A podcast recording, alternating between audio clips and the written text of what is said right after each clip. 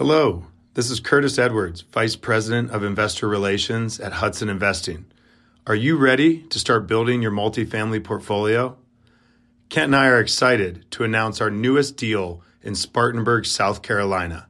This 157 unit property offers a unique chance to acquire a B class value add property for just 120,000 per door. This is well below replacement cost. De-risking the deal even further is a favorable loan assumption with over six years remaining at 3.73% fixed. With 50 economic development projects underway and 70,000 jobs within a 20-minute drive, the South Carolina upstate region is primed for above average job, population, and rent growth. Don't miss out on this exclusive deal. Find the link in the description notes to learn how you can invest. I think Alex said it earlier. You don't want the tax tail to wag the dog. You're better off paying taxes than making a bad investment because you know how much you're going to pay in taxes. You don't know how much you can lose in making a bad investment. Welcome to Ritter on Real Estate, the show about how to passively invest like a pro.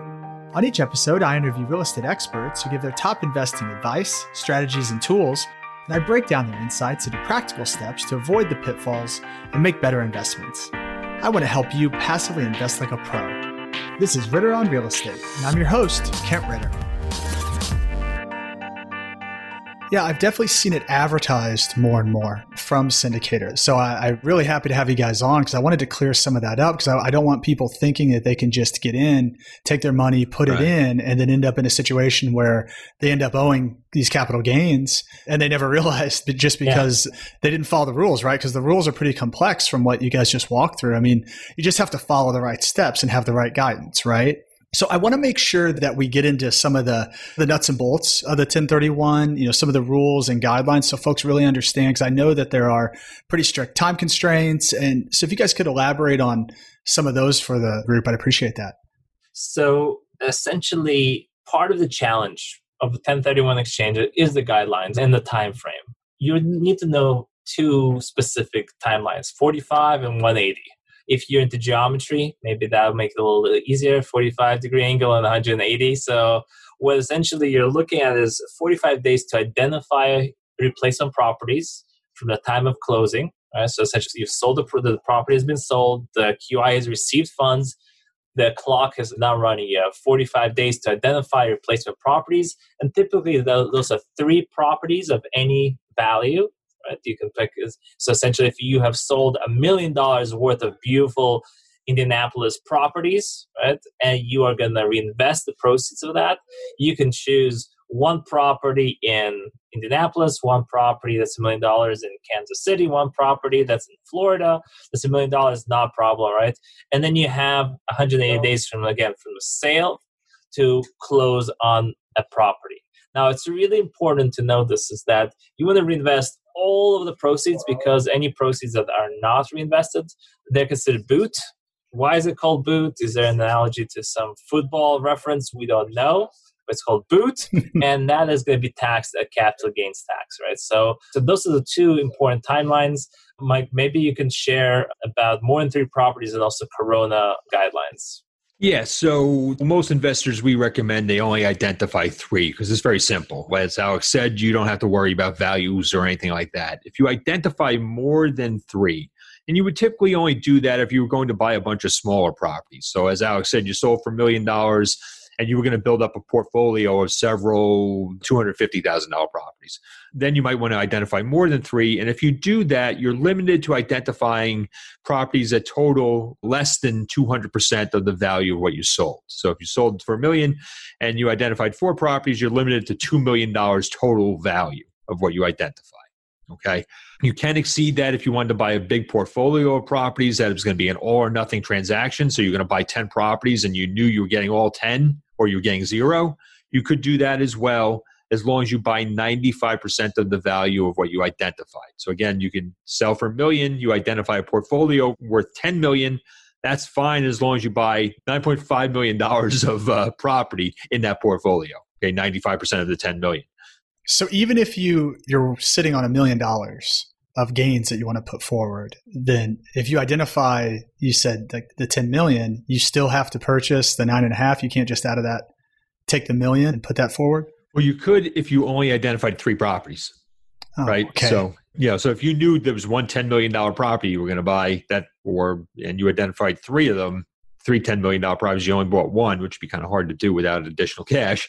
You know, you could do that. It's only if you exceed those three properties. And that's only if you knew you were going to buy a portfolio, like one seller is going to sell you 10 properties worth $10 million, something like that. That's the only time you would use what we call the 95% rule. But typically, we recommend you stick to the three property rule. Just quickly on the COVID 19 update, they've extended the time for people to pay and file their tax returns for 2019 to July 15th.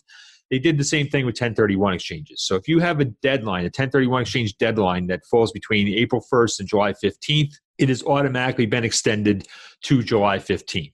We think there might be a basis to say that you get an additional extension of 120 days if you don't fall in that guideline, or even if you do. But that hasn't been proven yet, and we're waiting for guidance from the IRS on that question. And we've also, as an industry, that Federation of Exchange Accommodators I mentioned has teamed up with other groups like the National Association of Realtors and some other ICSC, I believe, was part of the groups that involved to lobby the IRS for further relief. The American Bar Association also has lobbied the IRS for further relief, recognizing that this pandemic is ongoing.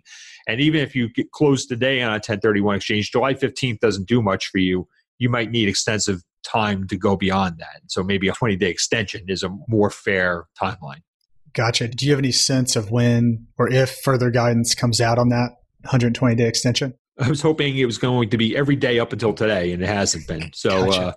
uh, okay. you know, the IRS has had their hands full with the PPP loans, and mm-hmm. you know mm-hmm. they have a whole bunch of other stuff. So, you know, to their credit, they're doing yeoman's labor these days, and hopefully they'll get around to us very, very shortly, so we have some guidance for our clients. Gotcha. So we understand the timelines. We understand that you've got to stick within those. I mean, are there other things that people need to be keeping in mind that could cause their 1031 to be unsuccessful? Yeah, well, one thing about that identification period is, you know, so once the 45 days expires, you are stuck with whatever you identified. So you do not have to have a contract in the 45 days, but it's a really good idea. You want to have those bound up as and negotiated as much as you possibly can. If possible, you'd love to get due diligence done in that 45 days too, because you don't want to be on day 90 and all of a sudden run a phase one on your property, phase one environmental inspection. You find out that it's on a Superfund site, right? Because then you're stuck. Maybe you could go to one of your backups if you have backups, but maybe not. So you want to start shopping as soon as you list your property for sale.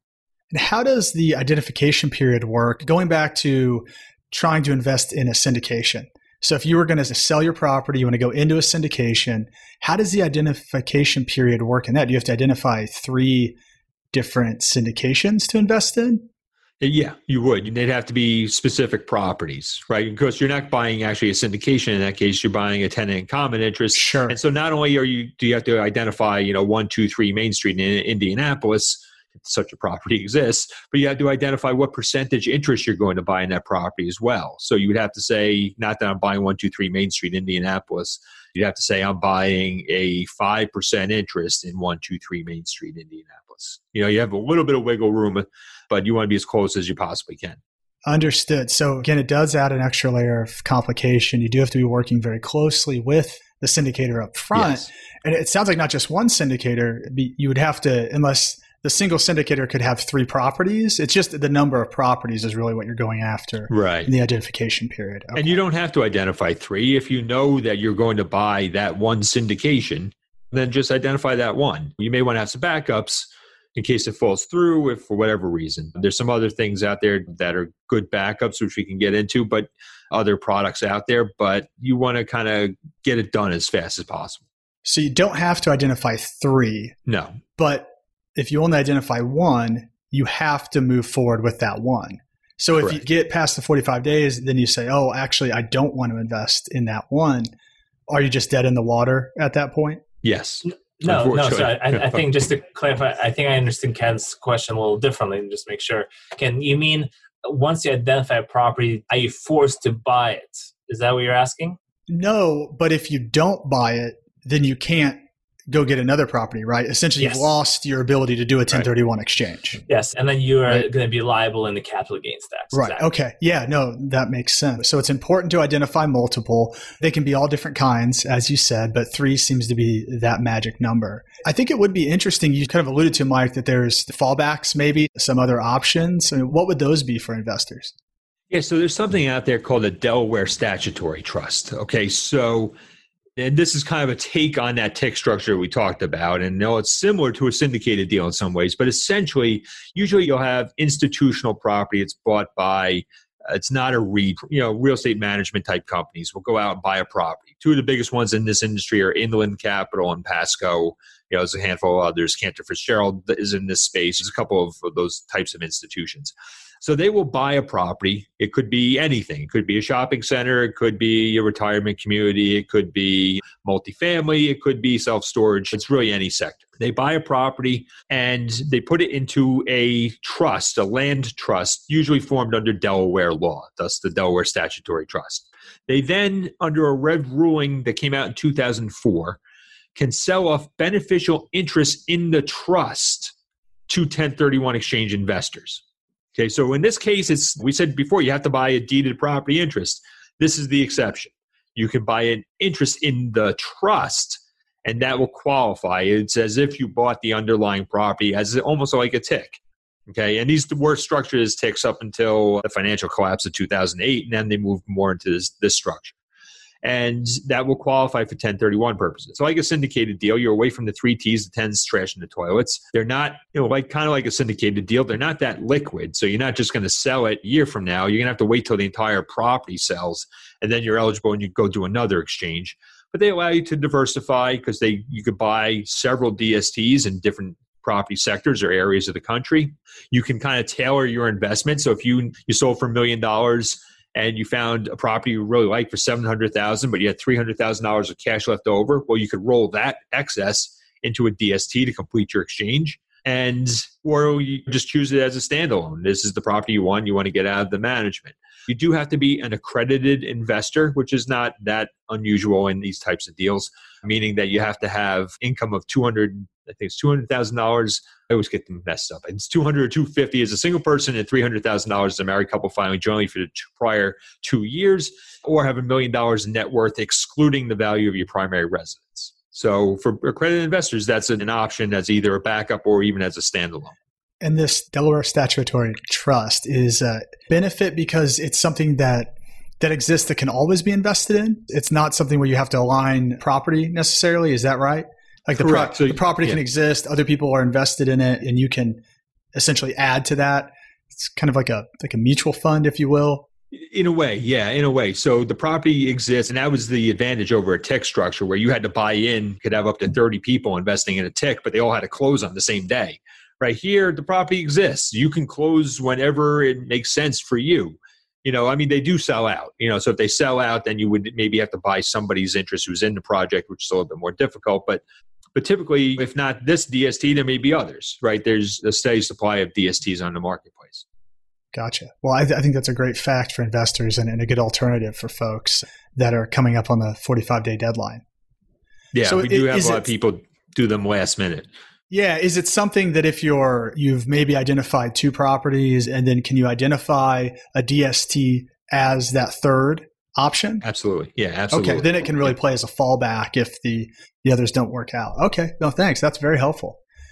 Awesome. You guys have provided some fantastic info for somebody that's we covered a lot of dense information. Let's take it back up to the top for a second. Say for somebody that's just getting into investing in real estate, they're looking at deals, they're trying to understand how the process works. They've heard about 1031s and and there's a lot to unpack, right? I mean, what's the one thing that they should really take away today? I think Alex said it earlier. You don't want the tax tail to wag the dog. You're better off paying taxes than making a bad investment because you know how much you're going to pay in taxes. You don't know how much you can lose in making a bad investment. And, you know, I'd rather take the one third haircut on my profit than lose everything. So due diligence is key. You can't stress that enough. I mean, Alex and I say it over and over again. And also, if you're doing a syndicated deal, make sure you know who you're doing business with, right? Because no matter what's on paper, it's really important to find good people. And if you find good people, then the paper doesn't matter. People are going to do the right thing. Yeah, I think that's fantastic advice. So, to round the show out, we like to do a segment called Keys to Success. Uh, I have a few questions I'd love to ask you guys, starting with as a passive investor, if you can only ask your sponsor one question, what should that one question be? I like to know track record. What have you done before? It's no guarantee, but if somebody successfully has managed properties for years, you can kind of work off that track record and then hope that that continues. And particularly if you're dealing with people who have been around long enough that they've survived a downturn, how they treated their investors during the downturn. Alex, what do you think? Yeah, I think what Mike has just said exactly. You having someone with experience is really, really crucial. Or I think that in, at least initially, the syndicators usually have conversations with people that are close to them right? So usually friends, family, neighbors, right? So I think you just want to make sure that you trust the person, right? That's really, really crucial, right? So whatever questions you think are best in determining trust of an individual, that's the ones that you should be asking because you're investing into the person as much as you are in the property. That's exactly right. And what are you most proud of? For me, it's my kids. We were talking earlier. You know, I have three boys who are all adults now, various stages of their life, finding jobs in college. And at the end of the day, that's all important. You want your kids to succeed and achieve. But the one thing I can point to in my kids that I am most proud is that I raised three good people. They all have hearts of gold. They all go out of their way to. I see them with like their my younger nephews. You know, they're just good people with the younger kids.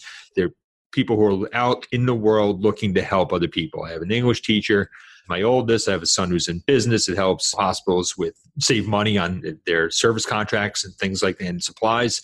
And my youngest is in college now and is uh, is a college soccer player, but has always been, and all my kids have been involved in coaching and sports and helping kids who are younger than them kind of learn the ropes. And so that, that's, I can't say enough about having good people. I were having produced good people despite maybe some of my best efforts to screw them up. that that's the most important thing. I'll say that we can't be proud of the same thing. So I'm gonna I'll say that of course my children they're still very young, so we'll see how that. I, I don't have the track record yet but Mike has. I'm still in process, right? So I will say I think that there are several individuals that my previous company has employed that I think really turned their life around. There are individuals who were the statistics would point that they would not be able to turn their life around. They would have to go back to jail. And I think having the environment that we set up, two people specifically come to mind that were, it was really their last chance. If they were going to make another mistake, there was going to be their third strike. And I think we uh, we gave an environment and a job for people that other people would not provide jobs for. And it was a very special company. So um, I'm very proud of some of the results that we have in changing people's lives. That's an excellent service and a great story. What's the book that everyone should be reading? So I'll start. I think that one of the partners that we ignore in a lot of the deals or is our spouse. Assuming you a person has a spouse, right? I'm gonna make the assumption. I think it's really one of the books that helped us a lot. My my wife and I is uh, getting the love you want. It's an excellent book and kind of gives you a little bit of insight about why you choose the person you're going to marry. And it's really, really crucial it's really, really crucial as you're building a, a generational wealth philosophy. You and your spouse are aligned. So working on your marriage as much as on your business is really crucial. Yeah, I want to put a plug in very briefly for Moby Dick. Oh, um, interesting. but I'm going to move on from that. But Moby Dick is such a great piece of American fiction that I, I, think, you know, to kind of get an understanding of this country and and I'm very into the sea and the ocean and all that. I'm a paddleboarder, and so I love that stuff. But you know, on the business sense, there's a couple books out there. Uh, Eckhart Tolle's book is fantastic, but I think Seven Habits of Highly Effective People is just one I keep falling back on for business purposes. If you look and you read that book and it talks about the importance of education and kind of time management, it's all in there. It's an old one, but it's something that I read periodically and I've read several times. It's a great choice, Mike. Great.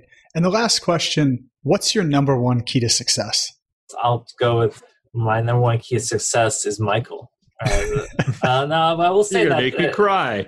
no, but what, what, I will say is that mentorship is really crucial, right? Working with someone that has as much experience as he does in this area. Mike is an example of a mentor, but I've tried to have mentors in, in my marriage, in my raising my children, and my spiritual life. I think that that's a really crucial thing is having people in your life that you can really honestly talk to in different areas and are specialists who have a track record.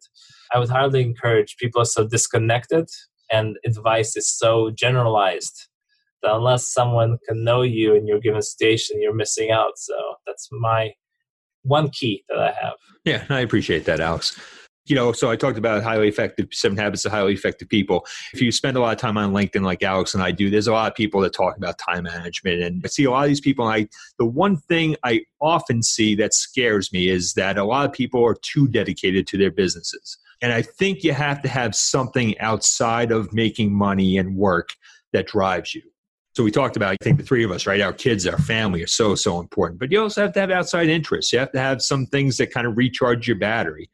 And for me, an exercise regime has been very important throughout my career. I've been a runner since I was in high school. I still run four to six days a week. It clears my head, makes me more productive through the day. But more importantly, I, I just enjoy it. I enjoy that kind of time outside, being in nature. Likewise, as I mentioned, I paddleboard too I, when the weather permits. Both those two things together and the other activities that I do kind of drive me, kind of let me recharge my battery, reset, and just add purpose and value to living. That's great. No, I think that those are awesome keys to success. I think both are extremely important. Mint. And what's yours? And tell us yours. You're the first one to ask me that. Look at this. My key to success is well, I mean, honestly, to play off of you guys, I mean, mentorship, I've had mentors in various aspects of my life that have propelled me faster and further than I ever thought I would be. So, mentorship, I can't go beyond that. I also, one of mine is meditation. So, kind of like exercise, but just spending that time each day to get focused, quiet your mind, helps me stay engaged, stay present, and be able to really hone in on what's important. So, meditation. Use an app or is it self guided? I use Headspace. Headspace, yep. I've used a few. I've done it on my own as well. The reason I like Headspace is because it tracks it for you, makes it very easy. It's not something you, you have to think about. You just go in every day and, and you're able to kind of update and it keeps track of how many minutes you've done it and, and all that good stuff. So there's some kind of gaming to it. But yeah, that has been extremely valuable for me over the past few years as, as my life continues to get crazier. That's the thing that helps me kind of stay centered and maintain that's great because I'm terrible at meditation. I get into a meditative state through running, but sitting and mm-hmm. meditating, I'm really bad at. So I'll have to check that out. Yeah, it's something that you could start for just five minutes or, or even one minute. You sit there and you, and you concentrate on your breath, and that's really all it is. It, it, there's no right or wrong way to it, but it's something that I find if I don't do it for a while, I actually get almost a little anxious about being, oh, I have to sit down for like 15 minutes. but your brain, you have to kind of unwind things and then you start to actually look forward to it and you can use it as part of your process. So, yeah, I would highly recommend it. Yeah, that's great. Well, thank you guys so much for being here today. I think to to summarize things quickly, some of my big takeaways were just because you're a qualified intermediary doesn't mean you're necessarily qualified as an investor. You need to be doing your due diligence on the organization and making sure that the organization truly has the expertise and the technology and the know-how that you guys obviously displayed here today. So I appreciate that. Don't let the tail wag the dog, right? It's better, like we said a couple times, to pay the taxes than push yourself into a poor investment just to, to save on that as we think about being limited partners and investing in syndications, it's important to understand what a drop in swap is. It is possible to get into a syndication using a 1031, but it takes a lot of upfront planning and you have to have a, a syndicator who's willing to work with you in a tenant in common relationship, right? So while it is possible, it's definitely more difficult and it takes some some additional conversations. And then we learned about Delaware statutory trust, which I didn't know about. So I appreciated that extra information as kind of the, the fallback to uh, using the 1031 to make sure that you are able to save on those taxes if, if you haven't identified a good property. So a lot of great information today, guys. I really appreciate you being on the show. Last but not least, how can folks reach out to you if they want to learn more about what you guys do and about 1031s? Yeah, so for me, email is typically best. I'm really good at getting back on my email. Unfortunately, I look at it too often. I haven't figured out that that four hour work week yet that Tim Ferriss talks about. I look at my email all the time. But I, you can reach me at mbrady at madison1031.com. I'm also on LinkedIn, so you can always look me up there. And Alex? Yeah, the best way to reach me is through LinkedIn. So that's a great platform to reach out to me. Great. I'll make sure we include that in the show notes for you guys. But thanks again Alex, Mike, thanks for being on the show. A ton of great info. And with that, we'll sign off. And Now I hope that you all can take this info and go out and passively invest like a pro. Thanks for listening to another great episode of Ritter on Real Estate. Hit the subscribe button to make sure you don't miss out on the content that will make you a better investor. Also, visit kentritter.com for articles, videos, and tools curated just for passive investors. Until next time, this is Kent Ritter with Ritter on Real Estate. Now go out and invest like a pro.